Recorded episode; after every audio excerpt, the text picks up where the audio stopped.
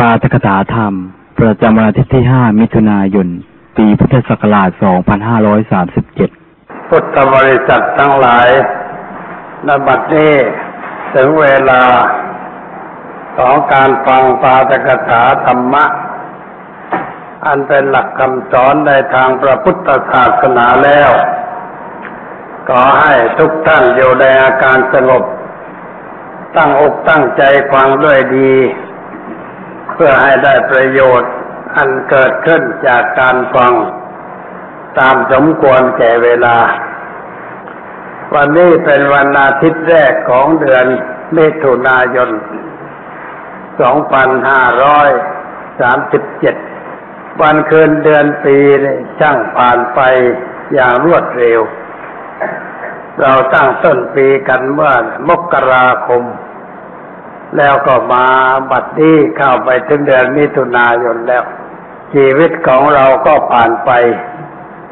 ตามเวลาที่ผ่านไปก็เวลาที่ผ่านไปนั้นไม่ได้ผ่านไปแต่เวลามันพาเราไปด้วยเราถูกเวลาฉุดฆ่าไปทุกวินาทีของชีวิตสิ่งที่เราได้รับจากเวลาที่ผ่านไปก็คืออายุอายุก็หมายถึงความแก่ของร่างกายอายุเท่าใดก็หมายความว่าเราแก่เท่านั้นแล้วก็ไปเรื่อยๆตามเวลาผลที่สุดชีวิตก็ต้องดับไปตามธรรมชาติไม่มีใครจะหนีเรื่องนี้ไปได้พระผู้มีพระภาคเจ้าจึงสอนให้เราหมั่นพิจารณาว่าเวลาล่วงไปล่วงไปบัดนี้เราทำอะไรอยู่การที่สอนให้พิจารณาอย่างนั้นก็เพื่อจะใช้ชีวิตให้เป็นประโยชน์ในการปฏิบัติหน้าที่เพราะเราเกิดมาเพื่อหน้าที่เราอยู่เพื่อหน้าที่การมีหน้าที่ทำนั้นเป็นเรื่องสบายใจแต่ถ้าเราไม่มีหน้าที่อะไรจะทำใจไม่สบายคนที่มีความฟุ้งซ่านก็เพราะว่าไม่มีอะไรจะทำอยู่เฉยๆก็ไม่สบายใจแต่ถ้าเราได้ทำอะไรเสียบ้างใจก็สบายใครอยากจะสบายใจต้องหางานทำงานภายนอกก็ได้งานภายในก็ได้งานภายนอกก็คือกิจกรรมต่างๆที่เราทำกันอยู่ในชีวิตประจำวันเช่นเป็นคนค้าขายเป็นข้าราชการหรือเป็นอะไรอะไรตามหน้าที่ที่เราควรจะเป็นเรามีความรู้เรามีความสามารถเท่าใดเราก็ปฏิบัติหน้าที่นั้นตามความรู้ตามความสามารถของเราเมื่อเราได้ปฏิบัติหน้าที่อยู่เราก็สบายใจแต่บางคนอาจจะไม่สบายใจไม่สบายใจเพราะอะไรเพราะไม่ชอบงานอะไรก็ตามเป็นงานเบางานหนักงานใกล้งานไกลถ้าเราไม่ชอบก็ไม่สบายใจแต่ถ้าเราชอบเราก็สบายใจทำอะไรแล้วไม่ชอบเป็นทุกข์แล้วการเป็นทุกข์แล้วมันได้อะไรบ้างมันมีอะไรเป็นกำไรแก่ชีวิตของเราบ้างแต่เราพิจารณาแล้วไม่ได้อะไรแต่การลงโทษตัวเองเปล่าๆทำให้ชีวิตของเราเสียสภาพที่ถูกต้องเรียกว่าเสียสุขภาพกายเสียสุขภาพจิตเพราะทำชีวิตไม่ถูกต้องคือไม่พอใจแล้วก็ไม่สบายไม่ได้เรื่องอะไรจึงไม่ควรจะคิดอะไรให้ไม่สบายใจแต่ควรจะคิดอะไรให้ใจสบายการทำใจให้สบายนั้นเป็นการถูกต้องทำชีวิตเราให้สมบูรณ์ให้เรียบร้อย จึงควรจะคิดอย่างไรให้ใจสบายทำอะไรก็ต้องพอใจในสิ่งนั้นตามภาษาพระเรียกว่ามีฉันทะฉันทะแปลว่าพอใจถ้าเราพอใจแล้วเราทำได้อย่างดีเพราะพอใจแล้วเราก็รักสิ่งนั้นเราขยันในสิ่งนั้นเราเอาใจใส่ในสิ่งนั้นมันมาหมดแต่พอไม่พอใจตอนนั้นแหละความเกลียดก็เกิดขึ้นความขี้เกียจก็เกิดขึ้นความไม่เอาใจใส่ในหน้าที่ก็จะเกิดขึ้นเพราะเราไม่ชอบใจการไม่ชอบใจนั้นจะเป็นคนเป็นวัตถุเป็นดินฟ้าอากาศสิ่งแวดล้อมที่อยู่รอบตัวเราถ้าเราไม่พอใจแล้วเราก็เป็นทุกข์ขัดใจอึดอัดอะไรต่างๆสิ่งเหล่านี้ที่เกิดขึ้นในใจของเรานั้นไม่ได้ให้อะไรแก่เราไม่ให้ความเบาใจโปร่งใจแก่เราแต่ให้ความหนักใจแก่เรามันทำลายสุขภาพของตัวเราเองตั้งกายตั้งใจผู้ฉลาดจึงไม่หาเรื่องให้กลุ้มใจไม่หาเรื่องให้เป็นทุกข์ถ้าเราเผลอไปเราประมาทไปเราก็เกิดความทุกข์ขึ้นพอเกิดความทุกข์ขึ้นก็รีบรู้ทันรู้เท่าให้ทันท่วงทีอย่าให้มันลุกลามใหญ่โตเหมือนพอเห็นไฟลุกขึ้นในบ้านรีบดับหาน้ำมาดับหาวัตถุดับไฟมาดับเสียมันก็จะไม่ลุกลามแต่ถ้าเรารู้แล้วตกใจงงไม่ดับไฟไฟก็จะไหม้มากขึ้นผลที่สุดไหม้บ้านหมดทั้งหลังข้าวของในบ้านก็ปล่อยเสียหายไปด้วยฉันใดในจิตใจของเรานี่ก็เหมือนกันถ้ามีความไม่ถูกต้องเกิดขึ้นในใจเช่นมีความโกรธมีความเกลียดมีความพยาบาทมีความริษยาในบุคคลอื่นเมื่อสิ่งเหล่านี้เกิดขึ้นมันก็เปลี่ยนสภาพจิตใจเราให้เศร้าหมองทันทีให้เราร้อนให้มืดบอดทันทีไม่ใช่เรื่องที่ควรจะหามาใส่ใจไม่ใช่เรื่องที่ควรจะเลี้ยงไว้ในใจของเราแต่เป็นเรื่องที่เราต้องกำหนดรู้ว่ารู้แล้วก็รีบแก้ไขขับสิ่งนั้นออกไปจากใจของเราการกำจัดสิ่งที่ไม่ดีที่เกิดขึ้นในใจให้หายไปนั่นแหละเป็นการปฏิบัติธรรมอยู่ในชีวิตประจำวันแล้วเราจะอยู่ที่บ้านอยู่ที่สำนักงานอยู่ที่ไหนอะไรก็ตามถ้ามีอะไรทำให้เราขุ่นใจเศร้าหมองเราก็ต้องรีบรู้รู้แล้วรีบแก้ไขอย่าให้สิ่งนั้นมันตั้งหลักตั้งฐานลงในใจของเราได้เราก็เป็นผู้ชนะเป็นผู้อยู่อย่างปลอดภัยก็เราระวังไว้ไม่ปล่อยให้มันลุกลามใหญ่โตอย่างนี้เป็นการถูกต้องเราจะมีชีวิตสดชื่นไม่ว่าเราจะอยู่ที่ไหนเราจะทำอะไรเราเกี่ยวข้องกับใครเราก็จะมีแต่ความสดชื่นมีความสุขสดชื่นในชีวิตประจำวันอันนี้เป็นเรื่องที่ญาติโยมผู้มาศึกษาธรรมะควรจะเอาธรรมะไปใช้ในชีวิตประจำวันไว้การใช้ธรรมะน่ะเคยใช้ไม่มากใช้สติกับปัญญาเท่านั้นสติคือความรู้ทันท่วงทีในสิ่งที่มันเกิดขึ้นในใจของเราความโกรธขึ้นเรารู้ทันความเกลียดเกิดขึ้นเราก็รู้ทันความวิษยาเกิดขึ้นเราก็รู้ทันอะไรที่มันไม่ถูกต้องตามหลักธรรมคำสอนของพระพุทธเจ้ามันเกิดขึ้นในใจของเราเราก็ต้องรีบรู้ทัน รีบรู้จักมันพอเรารู้ทันในเรื่องนั้นปัญญาก็มาทันทีเหมือนกันก็สติปัญญานะก็เป็นเพื่อนกันเขามักไปไหนไปด้วยกันคอยช่วยเหลือกันคอยแก้ไขปัญหาชีวิตแต่ถ้าสติไม่มาปัญญาก็ไม่มีเพราะว่าสติต้องมาก่อน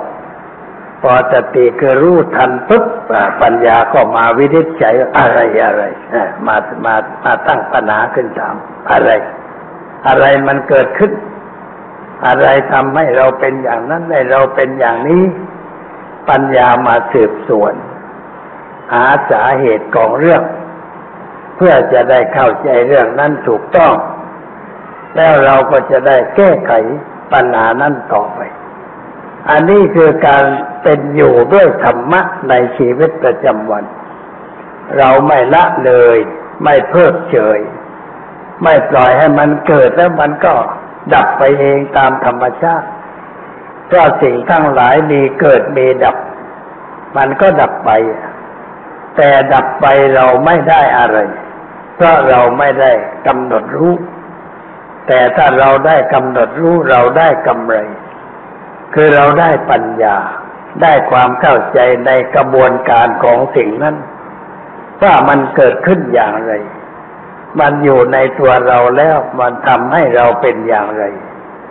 แล้วเราควรจะเก็บไว้ดีหรือรีบกำจัดมันเสียดีเราก็พิจารณาอย่างรอบคอบเมื่อเห็นว่าเออไม่ถูกต้องเราก็รีบแก้ไขชีวิตของเราค่อยดีขึ้นดีขึ้นมีความสุขมากขึ้นมีความสดใสมากขึ้นมีมีปัญญารู้ทันต่อสิ่งต่างๆมากขึ้นนี่คือประโยชน์ของธรรมะที่เราจะได้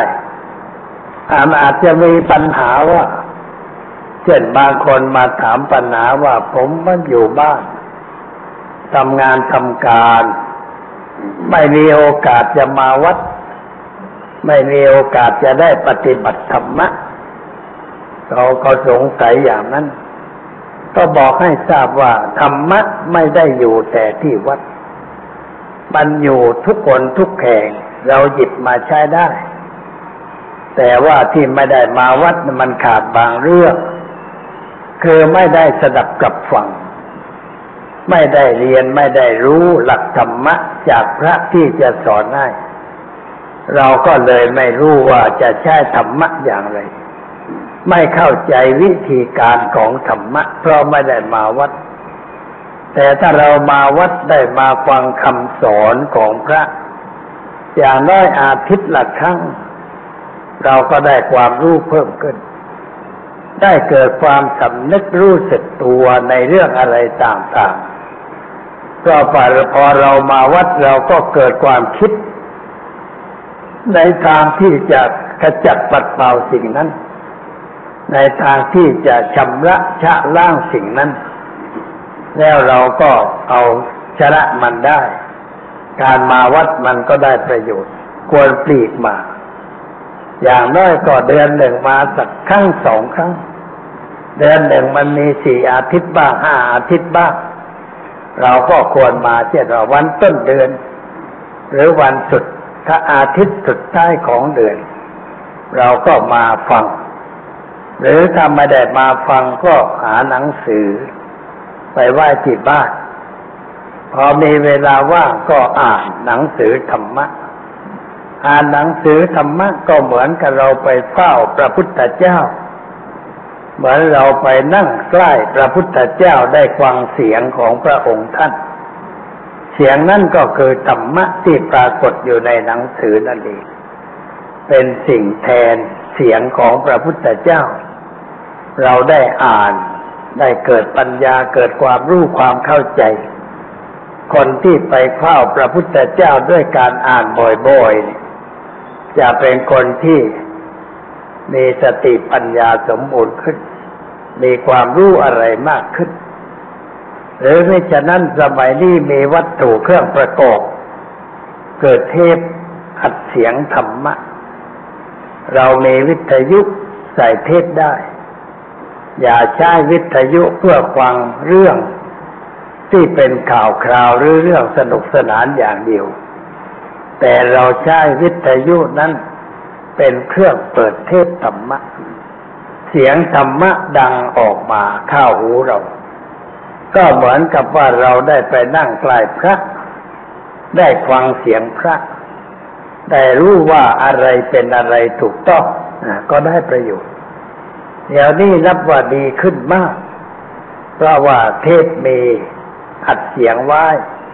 คนก็เอาไปฟังที่บ้านส่งไปเป็นของฝันแก่เพื่อนฝูงไม่สายเช่นวันเกิดของเพื่อนแทนที่เราจะซื้อเหล้านอกไปให้เหมือนกับเอาไปทำให้เพื่อนตายไวเพราะดื่มเหล้ามันก็ตายไวเราไม่คงไม่ไม่น่าจะทำอย่างนั้นแต่ว่าเราเอาหนังสือธรรมะหรือเทศธรรมะเนี่ยห่อสวยๆส่งไปเป็นของฝันเวลาก็เปิดก่อนนั้นเห็นหนังสือเขาก็คงจะดีใจหรือประหลาดใจว่าเออไอ้เพื่อนคนนี้มันเข้าวัดเข้าวาแล้วเฮ้ยคงจะได้อย่างนั้นแล้วยังอุตส่าห์เอาธรรมะมาแจกให้ข้าแล้วก็จะเป็นประโยชน์เพราะเขาอาจจะเปิดฟังเมื่อมีความกุ้มใจเมื่อมีความทุกข์มีความเดือดร้อนใจคือก็เปิดธรรมะจากเทศ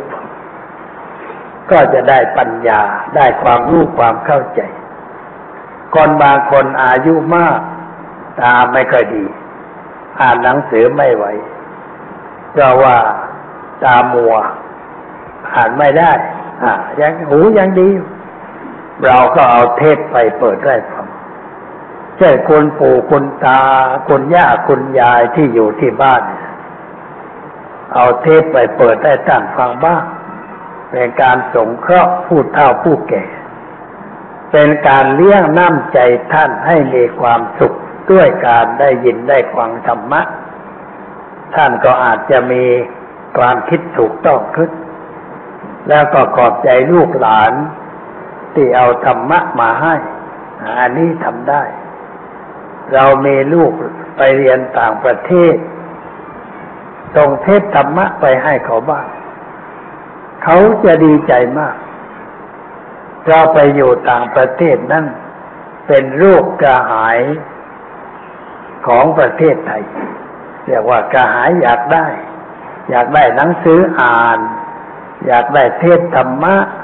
อยากจะพบคนไทยแบบนั้นมีอยู่วันก่อนก็มีรายหนึ่งโทรมาถามว่าวัดที่เมืองชิคาโก้เนี่ยมันอยู่ตรงไหนลูกไปเรียนอยู่ที่มหาวิทยาลัยที่ใกล้เมืองชิคาโก้เขาส่งจดหมายมาว่าอยากไปวัดอยากจะไปพบพระแต่ไม่รู้วัดมันอยู่ตรงไหนเลยไปไม่ถูกว่าก็บอกว่าบอกชื่อวัดตำแหน่งแห่งที่ถนนหนทางที่จะไปให้ให้เขาส่งไปให้ลูกชายที่อยู่ที่นั่นความจริงมันไปไม่ยากถ้าจะไปหาวัดในถ้าคนฝนฝายจริงๆไปที่สถานกงสุลเพราะท่านรองกงสุลท่านเป็นผู้หญิงท่านมาวัดบ่อย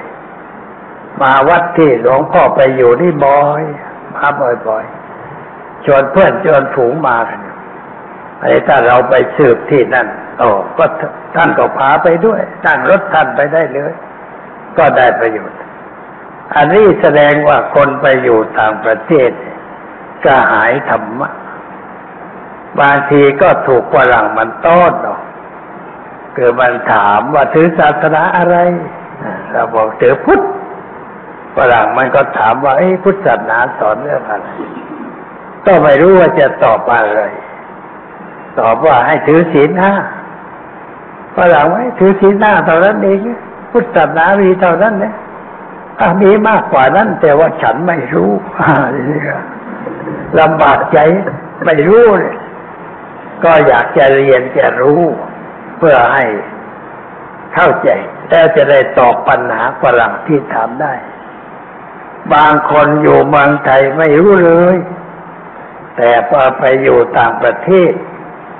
ท่านด็อกเตอร์คนหนึ่งไปเรียนประเทศเยอรมันฝรั่งเขาก็กะเกณฑ์เอาเลยบอกเออวันที่อาวันเสาร์ที่เท่านั้นเดือนนั้นให้ท่านมาพูดเรื่องพุทธศาสนาในประเทศไทยจะไปพูดยังไงก็ไม่รู้เรื่องเลยไปจากเมืองไทยไม่ได้เตรียมตัวไปเลยแม้แต่น้อยเอ๊ะตายแล้วทำยังไงดีก็ไปที่ห้องสมุดใหญ่ของเขาประเทศฝรั่งนี่มันมีห้องสมุดเกือบทุกถนนเพื่อให้คนได้เข้าไปอ่านหาความรู้แล้วก็มีเครื่องโรเนียวเออเครื่องอัดสำเนาอ่านหน้าไหนชอบอกชอบใจก็อัดเอาไปเลยเอาไปอ่านที่บ้านบางคนขยันอัดตั้งครึ่งเล่มก็ขออัดเสียค่าอัดนิดหน่อยเขาให้ความสะดวกแก่คนที่ใคร่จะศึกษาท่านผู้นี้ก็ไปหอสมุดของประเทศเกิดในไปอยู่เยอรมันไปไปไปถึงตกใจตกใจว่าโอ้ตายแล้วหนังสือพุทธศาสนาเยอะแยะแต่เป็นภาษาเยอรมันก็แปลไว้เยอะแยะก็เลยอ่านใหญ่เลยอ่านศึกษาใหญ่เลยได้รู้จักพระพุทธศาสนาเคยเชิญท่านมาพูดที่นี่ท่านบอกว่าไอ้ผมอยู่บ้านไม่รู้เรื่องเลยแต่ไปถึงโลกฝรั่งมันเกณฑ์เอาไปให้ไปพูดจะไปพูดกับมันยังไงก็เลยไปห้องสมุดเจอหนังสือเยอะแยะก็แปลว่าพระไตรปิฎกก็แปลไว้ทั้งหมดมีเรื่องเลยเลยอีกมากมายเลยอ่านอ่านอ่านแล้วก็รวบรวมเอามาพูดให้ฝรั่งฟังได้เป็นงั้นมีบ่อยๆแล้วก็มีหลายคนที่มีสภาพเช่นนั้นคือเราอยู่เมืองไทยเนี่ยมันก็อยู่ใกล้เขาเรียกว่าใกล้เกลือกินด่างกินด่างเนี่ยมันไม่ได้นะตายนะแต่คนโบราณก็พูดว่าแปลว่าไม่รู้จักของดีไม่แสวงหาไม่เอามาใช้เป็นประโยชน์อย่างพูดเปรียบเทียบว่าอย่างนั้นเราอยู่ชินกันก็เลยไม่ค่อยสนใจคนที่อยู่ใกล้เจดีย์ใหญ่ๆที่สำคัญเช่นว่าพระธาตุของจังหวัดต่างๆคนไกลๆมาไหว้มานมัสการแต่คนที่อยู่ใกล้เจดีย์นั้นบางคนแก่แล้วอายุเจ็ดสิบแล้วบอกว่าโยมเคยเข้าไปในพระเจดีย์ไหมไปไหว้พระไหมไม่เคยอยู่ใกล้ไม่เคยเนี่ยกินด่างก็ไม่ได้สนใจเลยเพราะว่าเห็นยอดเจดีย์ทุกวันเลยไม่เข้าไปข้างในไม่ไปนั่งสงบใจไม่ได้คิดถึงพระพุทธเจ้าพระธรรมพระสงฆ์เลยแม้แต่น้อยคนอื่นก็มาไกลอุตส่าห์มาไหว้มานมัสการคนอยู่ใกล้กลับไม่สนใจของที่อยู่ใกล้เราไม่ค่อยจะสนใจแต่เราไปสนใจของไกลๆตัวไปมันเป็นอย่างนั้นเพราะฉะนั้นคนที่คืออยากจะให้ชีวิตเนี่ยมันดีขึ้นอยากจะให้ชีวิตไม่ค่อยมีปัญหาไม่มีเรื่องวุ่นวายทำได้เพราะปกติของชีวิตมันก็ไม่มีปัญหาอยู่แล้วสงบอยู่แล้วสะอาดอยู่แล้วแต่ว่าที่มันมีปัญหาก็เพราะว่าเราไม่รู้จักใช้ชีวิตของเราเองเรามีตาใช้ไม่เป็นมีหูก็ใช้ไม่เป็นมีจมูกมีปากมีอะไรอะไรใช้ไม่เป็นใช้หาเรื่องมีปากก็ใช้หาเรื่องเตี่ยวพูดเรื่องที่มันไม่เป็นเรื่องทำเรื่องที่ไม่เป็นเรื่องตาก็เที่ยวมองสิ่งที่มันไม่เป็นเรื่องหูก็ฟังเสียงที่ไม่เป็นเรื่องมันก็สร้างปัญหาปัญหามันเกิดขึ้นเพราะเราสร้างมันขึ้นแล้วสร้างด้วยความหลงด้วยความเข้าใจผิดชีวิตจึงมีปัญหาถ้าไม่พบกับผู้รู้ผู้เข้าใจในเรื่องนี้ก็แก้ไม่ได้แต่ถ้าเรามาวัดมาศึกษาได้สนทนากับพระได้ฟังได้อะไรต่ออะไรเกิดความรู้ความเข้าใจ มีอยู่ข้อหนึ่งที่เป็นอุปสรรคสำหรับญาติโยมทั่วไปก็คือว่าเกรงใจไม่กล้าถามเกรงใจพระไม่กล้าถามแล้วก็เกรงใจว่าจะรบกวนท่านมากไปอันนี้อย่าได้ทำเช่นนั้นอย่าได้เกรงใจเลยอย่าได้วิตกกังวลว่าจะเป็นการรบกวนท่านเลยเพราะว่าพระที่เสียสละเพื่อประโยชน์เพื่อความสุขแก่ญาติโยมจะสบายใจที่สุดเมื่อโยมมาปรึกษาหารือในเรื่องเกี่ยวกับปัญหาชีวิตหรือมาถามปัญหาอะไรต่างๆที่ไม่รู้ไม่เข้าใจก็จะตอบอธิบายกันจนเข้าใจไม่ต้องวิตกกังวลในเรื่องนั้นเรื่องอย่างนี้ไม่ใช่มีแต่ในสมัยนี้แม้ในสมัยพระพุทธเจ้ายังอยู่ท่านเศรษฐีอนาถปิณฑิกะเนี่ยเรียกว่าเป็นโยมอุปถากผู้ใกล้ชิดพระพุทธเจ้าไปหาพระพุทธเจ้าทุกวันดูแลวัดวาอารามพระสงฆ์องค์เจ้าช่วยแก้สิ่งขัดข้องให้ไม่ขัดข้อง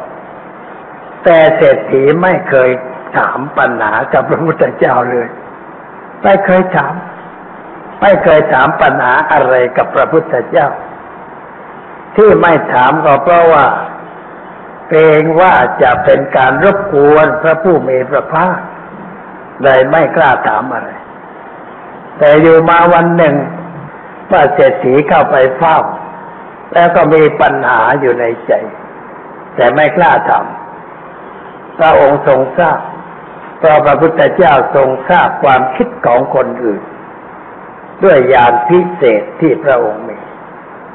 พระองค์ก็เลยบอกว่ากหบดีใช้คำบาลีว่าคฤหบดีคือพ่อบ้านพ่อเรือนนะบอกว่าท่านคฤหบดีตถาคตเนี่ยได้บำเพ็ญบารมีมาเป็นเวลานาน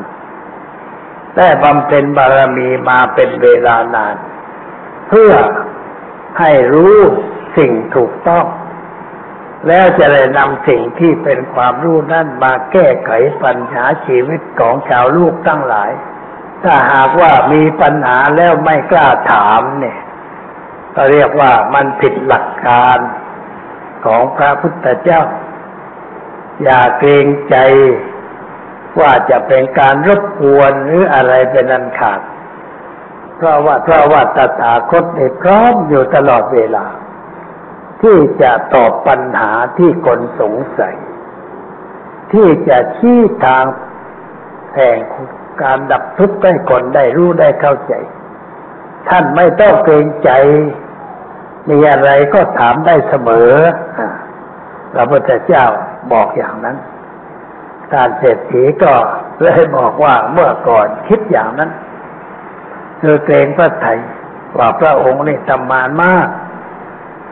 เราบอกว่าเราไม่ได้ทำงานมากไม่ได้ทำงานหนักใจอะไรเราทำงานโดยไม่หนักใจทำงานโดยไม่ต้องเป็นทุกข์ทางใจเพราะมันเป็นหน้าที่ของพระพุทธเจ้าที่จะชี้ทางสว่างให้แก่พุทธบริษัทหรือคนทั่วไปท่านอย่าได้คิดอย่างนั้นมีอะไรที่เป็นปัญหาข้อข้องใจแล้วให้ถามได้ทุกเมื่อไม่ว่าเวลาไหนท่านเศรษฐีก็ค่อยเบาใจ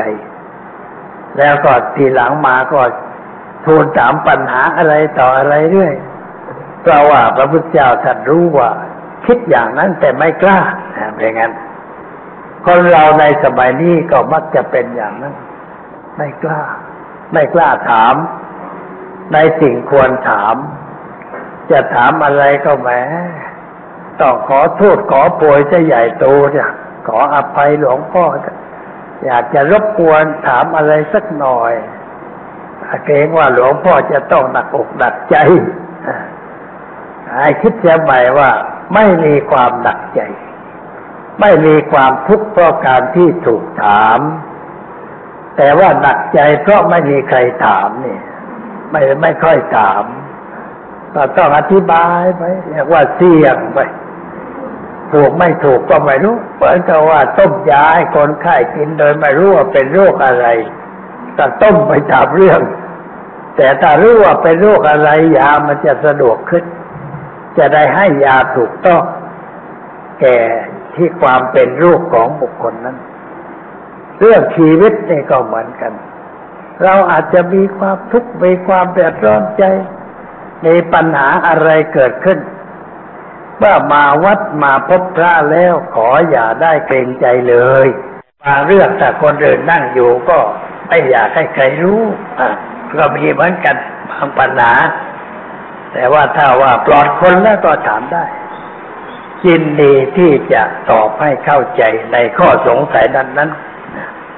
อย่างนี้ก็จะดีแต่เดี๋ยวนี้คนที่ไม่มาถามที่กุฏิมากขึ้น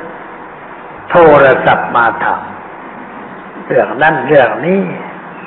บางทีก็เป็นเรื่องที่ไม่น่าจะถามแต่ว่าก็ไม่ว่าอะไรไม่ติไม่ว่าเพราะโยมแกไม่รู้ก็เลยอธิบายให้ฟังว่าอะไรเป็นอะไรตามสภาพที่เป็นจริงคนนั้นก็คลายสงสัยมีความเข้าใจในเรื่องนั้นขึ้นมันเป็นอย่างนี้โดยเฉพาะโยมที่มาวัดเนี่ยมาฟังกันนานๆแล้วอาจจะมีข้อคิดคือว่าสงสัยบ้าง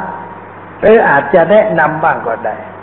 ถ้ามีอะไรที่มันไม่บอกไม่ควรช่วยแนะนำบอกไอ้ตรงนั้นมันไม่ค่อยจะเรียบร้อยหลวงพ่อควรจะทำอย่างนั้นอย่างนี้ก็ดีเหมือนกันเรียกว่าช่วยบอกช่วยให้ความคิดความเห็นในเรื่องการจัดสถานที่ในเรื่องอะไรต่ออะไรที่เราเห็นว่าควรแก้ไขอันนี้เรียกว่าเป็นการช่วยเหลืออย่างยิ่งเพราะว่าจะได้รู้ว่าอะไรมันบกพร่องตัวหลวงพ่อเองอาจจะมองไม่เห็นว่าอะไรยังบกพร่องแต่โยมเห็นว่าเห็นก็มาบอกไม่ต้องเกรงใจไม่ต้องกลัวว่าจะเป็นโทษเป็นบาปอะไรแต่การทำเช่นนั้นเป็นการชี้แนะเหมือนกับเราไปชี้ขุมทรัพย์ให้แก่คนที่ยากจนและชวนไปจังหวะนี้ขุดลงไปตรงนี้จะได้เงินทำอย่างนั้นมันก็เป็นประโยชน์แก่คนนั้นคนนั้นก็จะได้รับประโยชน์จากเราชี้แนะให้ขอให้ชี้แนะช่วยบอกช่วยอะไรได้บอกมันไม่ได้เป็นบาปเป็นโทษอะไรเขียนหนังสือมาบอกก็ได้แต่ไม่ต้องเขียนบัตรสนเทศบางคนก็ชอบเขียนแต่ว่าไม่ลงชื่อเออเพื่ออะไรถึงไม่ลงชื่อไม่ได้ผิดกฎหมายไม่ได้ผิดอะไรทั้งนั้นแหละเราพูดกันด้วยความปรารถนาดีก็มาบอกให้ทราบเรื่องเป็นอย่างนั้นอย่างนี้ก็จะได้มีการแก้ไขแม้ครั้งพุทธกาลคนก็ไปกราบทูลพระพุทธเจ้าในเรื่องความบกพร่องของพระพระทำอะไรไม่บอกไม่ควรชาวบ้านก็ไปบอกพระพุทธเจ้ากราบทูลพระพุทธเจ้าให้ทรงทราบพระทรงทราบพระองค์ก็เรียกประชุมแล้วก็ติเตียนว่าการกระทำเช่นนั้นไม่ถูกต้องแล้วบัญญัติพระวินัยเป็นเป็นพระวินัยขึ้นมาเพราะมีคนไปบอกส่วนมากมีคนไปบอกพระองค์นั่งอยู่ที่วิหารจะรู้เห็นอะไรทั้งหมดไม่ได้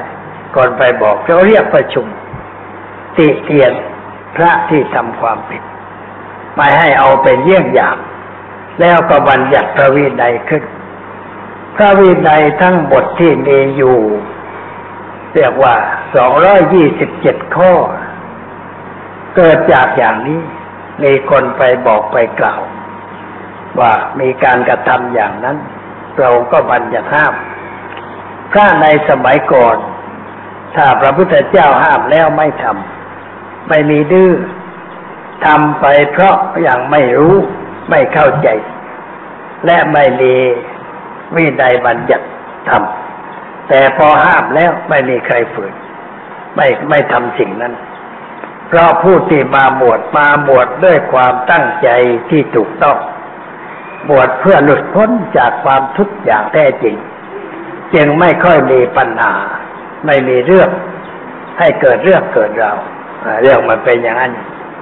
เพราะฉะนั้นโยมอย่าไปเที่ยวคิดแต่มันวุ่นวายใจหรือลำบากใจมีอะไรก็บอกได้จะได้ช่วยกันแก้ไขสิ่งต่างๆให้ดีขึ้นแม้ไม่ใช่เรื่องที่นี่ไปเห็นที่อื่นก็บอกได้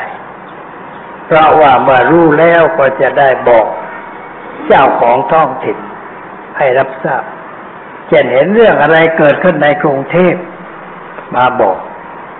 บอกอาตมามาโทรศัพท์ไปบอกเจ้าคณะกทม.ท่านไปบอกให้ทราบแล้วท่านก็สั่งลูกน้องให้ไปจัดการแก้ไขเช่นว่ามีพระมาเที่ยวทำอะไรไม่เหมาะไม่ควรเขาโทรศัพท์มาบอกหลวงพ่อก็โทรศัพท์ไปวัดหมาธาตุทันทีบอกให้ทราบเจ้าคุณแกก็คือว่าแกตั้งพระไหว้เป็นแห่งๆอยู่ใกล้ตรงไหน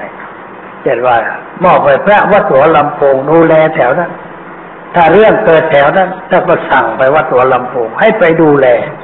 ว่าตรงนั้นมีพระทำอะไรผิดแล้วถ้าพบแล้วก็เอาตัวมาเลยเอาตัวมาที่วัดมาทะโดยมากถูกศึกเพราะว่าทำไม่ถูกต้องสวดหนังสือสุทธิใบนี้พระปลอมไม่ใช่พระจริงไงก็ต้องศึกไปส่งให้ตำรวจไปจัดการต่อไปเราทำได้แต่มีคนบอกสะดวกช่วยกันแก้ไขเสี้ยนหนามที่เกิดขึ้นในศาสนาให้สิ่งทั้งหลายเป็นไปด้วยความเรียบร้อยพระผู้มีพระภาคเจ้าผู้เป็นบรมครูของพวกเราทั้งหลายนั้นพระองค์ทรงปกครองพระสงฆ์ด้วยวิธีใดการในชั้นแรกพระน้อยพระองค์ทรงปกครองอย่างชนิดที่เรียกว่าทำโดยพระองค์เองไม่ต้องมีอะไรไม่ต้องพระบอกสงฆ์ทั้งหลายท่านทำเองตักเตือนแนะนำด้วยพระองค์เองแต่ว่าต่อมาพระสงฆ์มากขึ้นเช่นเรื่องการบวชเนี่ยสมัยก่อนเริ่มแรกเนี่ยคนมันน้อยก็มาบวชกับพระองค์บวชแบบง่ายๆไม่มีพิธีรีตองอะไรบอกว่าเธอจงเป็นภิกษุประพฤติพรหมจรรย์เพื่อทำที่สุดทุกเถิดใช้ถ้อยคำเท่านั้นผู้นั้นก็ชื่อว่าได้รับอนุญาตให้บวชเป็นพระในพระพุทธศาสนาแล้วอันนี้ต่อมาพระสงฆ์สาวกไปเที่ยวประกาศธรรมะมีคนเลื่อมใสศรัทธาจะบวชก็บวชให้ไม่ได้เพราะยังไม่ได้รับอนุญาตก็ต้องพาคนเหล่านั้นมามาหาพระพุทธเจ้าพระองค์ทรงเห็นว่าเป็นความลำบากในการเดินทางทั้งอาจารย์ทั้งลูกศิษย์เดินทางลำบากก็เลยเพื่อแก้ปัญหาก็อนุญาตว่าถ้าผู้ใดมีใจเลื่อมใสจะบวชในศาสนาให้พระสาวกที่คนนั้นมาเลื่อมใสนะบวชให้ได้เลยแล้วก็แนะวิธีบวชว่าอย่างไรให้เปล่งวาจาว่าพุทธังสรณังคัจฉามิธัมมังสรณังคัจฉามิสังฆังสรณังคัจฉามิสามครั้งก็เรียกว่าให้เป็นพระสงฆ์ได้ง่ายๆไม่ลำบากอะไรก็บวชด้วยแบบนั้นต่อมาคนมากขึ้นการบวชพระก็มีมากขึ้นแล้วก็มีคนคนหนึ่งเป็นพราหมณ์อายุมากแล้วอยู่บ้านไม่สบายเพราะว่าลูกๆไม่ค่อยเอาใจใส่อึดอัดขัดใจก็เลยไปอยู่วัดดีกว่าไปอยู่วัดช่วยกวาดวัดช่วยเหลือพระอะไรตามสมควรอยากจะบวชแต่พระไม่บวชให้เห็นว่าเป็นคนแก่เพราะคนแก่บวชแล้วเป็นตู้ปุกเป็นหลวงตามักจะไม่ค่อยเรียบร้อยสมัยก่อนก็ไม่ค่อยให้บวชแต่ว่าพระพุทธเจ้าทรงทราบ ว่าใจของพราหมณ์ชื่อราธะว่าพราหมณ์ราธะเนี่ยมีจิตใจดีเจตนาบริสุทธิ์ที่จะบวชเพื่อความพ้นทุกข์แล้วก็ไม่ได้บวชก็พร้อมกลมกล่อมใจแต่ไม่ถึงกับอดข้าวประท้วงพระพุทธเจ้าหรอกเราก็ไม่ได้ทำอย่างนั้นแต่ว่ามันไปพร้อมสูบซีดพระองค์ทรงทราบก็เดินมาในบริเวณวัดเดินมาพบกับราธะพราหมณ์เลยก็ตรัสถามว่าโอ้เป็นยังไงดูผิวพรรณสูบซีดไม่ค่อยสบายด้วยเรื่องอะไรลองถามด้วยความกรุณาราธะพราหมณ์ก็บอกว่าไม่สบายด้วยเรื่องจะบวชแต่ไม่มีใครบวชให้พระองค์ก็เลยเรียกประชุมสงฆ์ประชุมพระทั้งหมดในวัดนั้นในบริเวณนั้นแล้วก็บอกว่าใครระลึกถึงอุปการะคุณของพราหมณ์คนนี้ได้บ้างเกิดถามพระว่าใครนึกถึงได้บ้างไหมว่าพราหมณ์คนนี้ได้ช่วยอะไรตนบ้างพระสารีบุตรนั่งอยู่ในที่นั้นได้ลุกขึ้นประนมมือแล้วก็ตอบว่าข้าพระองค์นึกได้พราหมณ์คนนี้เคยให้อาหารแก่ข้าพระองค์คือเคยใส่บาตรพูดง่ายๆว่าเคยใส่บาตรได้แก่ข้าพระองค์ข้าพระองค์ยังจำได้พระพุทธเจ้าก็ทรงชมเชยพระสารีบุตรว่าเป็นผู้มีคุณธรรมคือว่าไม่ลืมในสิ่งที่คนอื่นทำให้มีน้ำใจกตัญญูกตเวทีพระสารีบุตรนี่ได้รับการสรรเสริญว่ามีความกตัญญูกตเวทีหลายเรื่องเช่นว่าเวลานอนนี่ถ้าท่านรู้ว่าพระอัสสชินอนอยู่ทิศนี้ท่านหันหัวไปทิศนี้ถ้าพระอัสสชินอนทิศนี้ท่านหันหัวไปทิศนี้ทุกทีพระทั้งหลายก็เนินทาซุบซิบกันโอ้ท่านสารีบุตรเจอชิดเดี๋ยวนอนหันหัวไปชิดหันหัวไปทิศนี้คงจะถือเลิกถือยามถือชิดอะไรต่ออะไรตามแบบไสยศาสตร์พระก็ไปกราบทูลพระพุทธเจ้า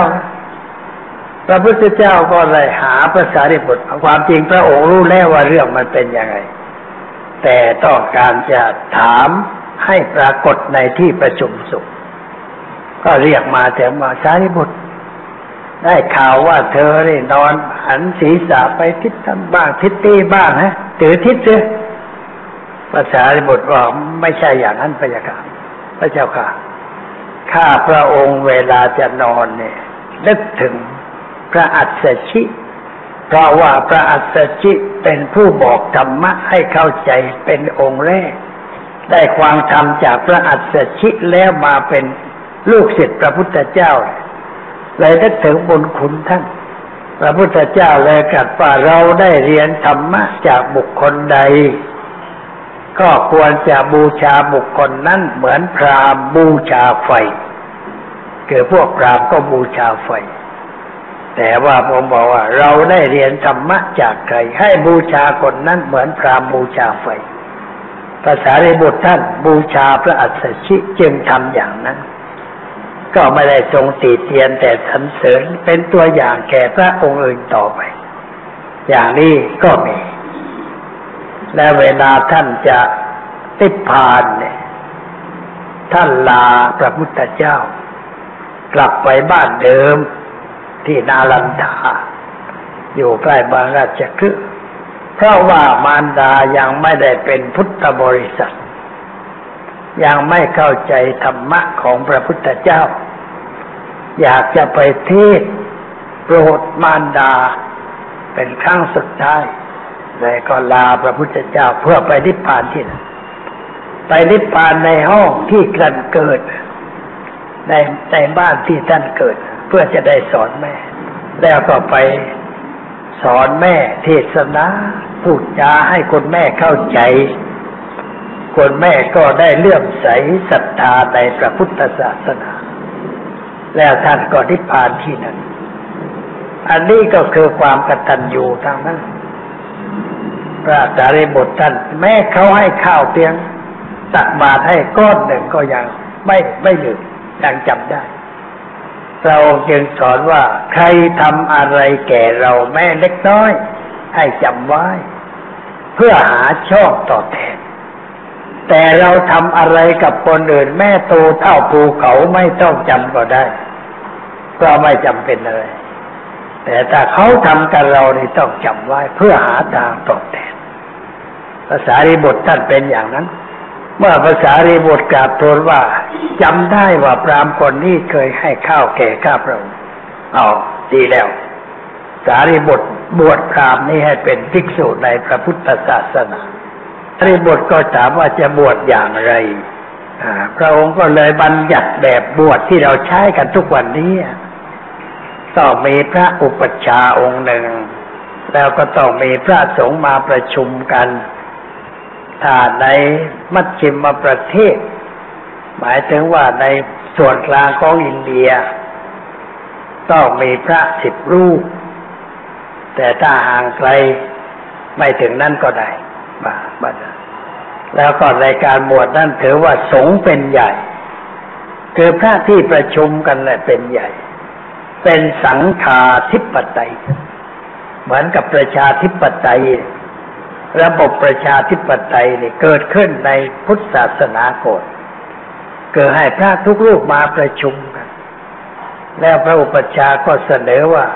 คนชื่อนี้ต้องการจะบวชในพระพุทธศาสนาแล้วก็ให้ถามอะไรหลายเรื่องที่พระท่านออกไปยืนหน้าโบสถ์แล้วไปถามนั่นคือถามถามว่าเป็นโรคเรื้อนหรือเปล่าเป็นโรคคอเบิดหรือเปล่าหรือเป็นอะไรหลายเรื่องมารดาบิดาอนุญาตหรือเปล่าเป็นข้าราชการได้รับอนุญาตหรือเปล่าอายุครบยี่สิบปีแล้วหรือยังบริขารเครื่องใช้มีครบหรือเปล่าท่านถามเราจะได้ยินเสียงเจ้านาคตอบว่านัตถิปันเตนัตถิปันเตไม่มีเรื่องห้ามไม่มีแล้วก็ตอบว่าอามะปันเตหมายความว่าครบได้รับอนุญาตแล้วอายุครบบริขารครบอะไรก็บอกว่าอามะปันเตพระก็ไปถามไอ้ข้างนอกไปซักซ้อมอะไรไปซักซ้อมนอกบริเวณแล้วก็พระเทศไปซักซ้อมก็กลับมาท่ามกลางสงฆ์แล้วก็บอกให้พระสงฆ์ทราบว่าคนชื่อนี้เป็นศิษย์ของอุปัชฌาย์ชื่อนี้ได้สอบถามอันตรายิกตัพแล้วเรียบร้อยแล้วก็เรียกเข้ามาถามต่อหน้าสงฆ์อีกทีเนี่ยพระสงฆ์ฟังแล้วก็สวดยัตติสี่ครั้งพอสวดยัตติจบสี่ครั้งเงียบพระไม่ไปคัดค้านผู้นั้นก็เป็นสงฆ์ขึ้นในพุทธศาสนานี่เรียกว่ามอบอำนาจให้สงฆ์พระองค์ไม่ทำแล้วต่อไปแล้วต่อไปพระองค์ไม่ได้บวชเองไม่ให้ใครบวชแต่ว่าใครจะบวชต้องให้สงฆ์บวชให้สืบมาจนกระทั่งทุกวันนี้เรียกว่าเป็นระบบสังฆาธิปไตยคือให้สงฆ์เป็นใหญ่เหมือนกับระบบในในโลกการปกครองบ้านเมืองให้ประชาชนเป็นใหญ่ให้ประชาชนเลือกผู้แทนเข้ามาประชุมกันในสภาแล้วก็คัดเลือกคนชุดหนึ่งขึ้นเป็นรัฐมนตรีเป็นนายกบริหารประเทศชาติแล้วก็ต้องแถลงนโยบายกับสภาผู้แทนว่ามีนโยบายการศึกษาทำอย่างไรการปกครองการเศรษฐกิจการคมนาคมการอนามัยทำอย่างไรแถลงไว้ให้เข้าใจกันอย่างละเอียดแล้วพวกผู้แทนก็คอยดูว่าทำตามหรือเปล่าคอยประท้วง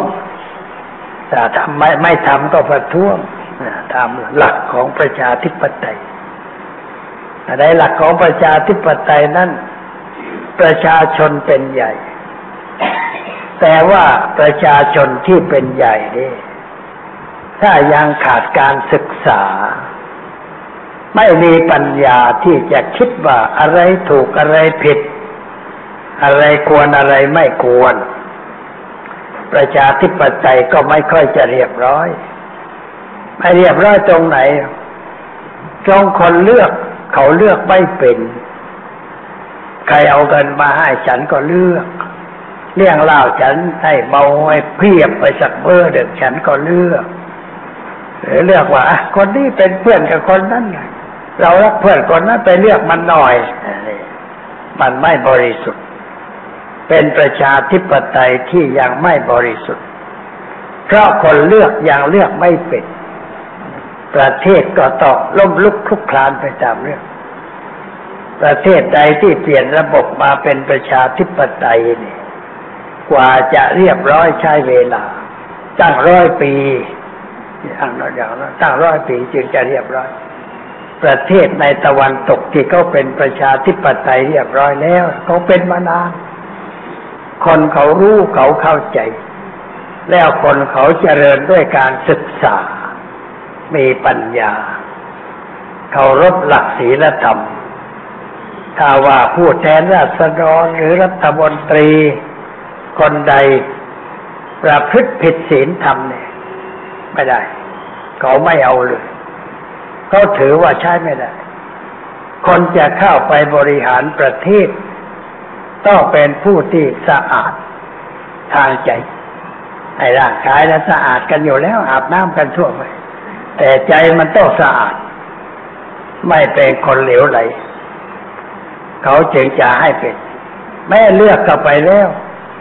ถ้ามีข่าวว่าผิดเขาเขาเขาเขาประท้วงแล้วคนที่ทำผิดนั่นเขามีความสำนึกเขาลาออกไปเขาไม่อยู่ให้ขายหน้าเขาไปเองเพราะว่าคนเขามีความสำนึกเขาละอายในการที่หนังสือพิมพ์ลงข่าวว่าเป็นเช่นนั้นเขาละอายเขาลาออกเป็นตัวอย่างเช่นประเทศอังกฤษเนี่ยรัฐมนตรีต่างประเทศไปเที่ยวคบผู้หญิงเที่ยวกลางคืนแล้วเป็นผู้หญิงต่างชาติคือรัสเซียพวกหนังสือพิมพ์มันมันรู้พวกหนังสือพิมพ์ในหูตาไวรู้ลงข่าวมีภาพด้วยอ่าพอออกข่าวไปในหน้าหนังสือพิมพ์รัฐมนตรีกดนั้นลาออกเลยเจ็บหมดเรื่องข่าวไว้ทำไมก็ลาออกไปแล้วเขามีความสำนึกผิดเขารีบลาออกไม่ให้เกิดความวุ่นวายเสียหายเขาเป็นอย่างนั้นเพราะคนเขามีคุณธรรมเขาได้อบรมคนให้มีคุณธรรมมานานเหมือนกันจึงเหมาะแก่การปกครองเมืองแบบนั้นเขามีคุณธรรมมีคนคนหนึ่งจะสมัครเป็นประธานาธิบดีเจ้านะในอเมริกาอันนี้ก็หนังสือพิมพ์ลงข่าวว่าเป็นคนไม่ค่อยจะเรียบร้อย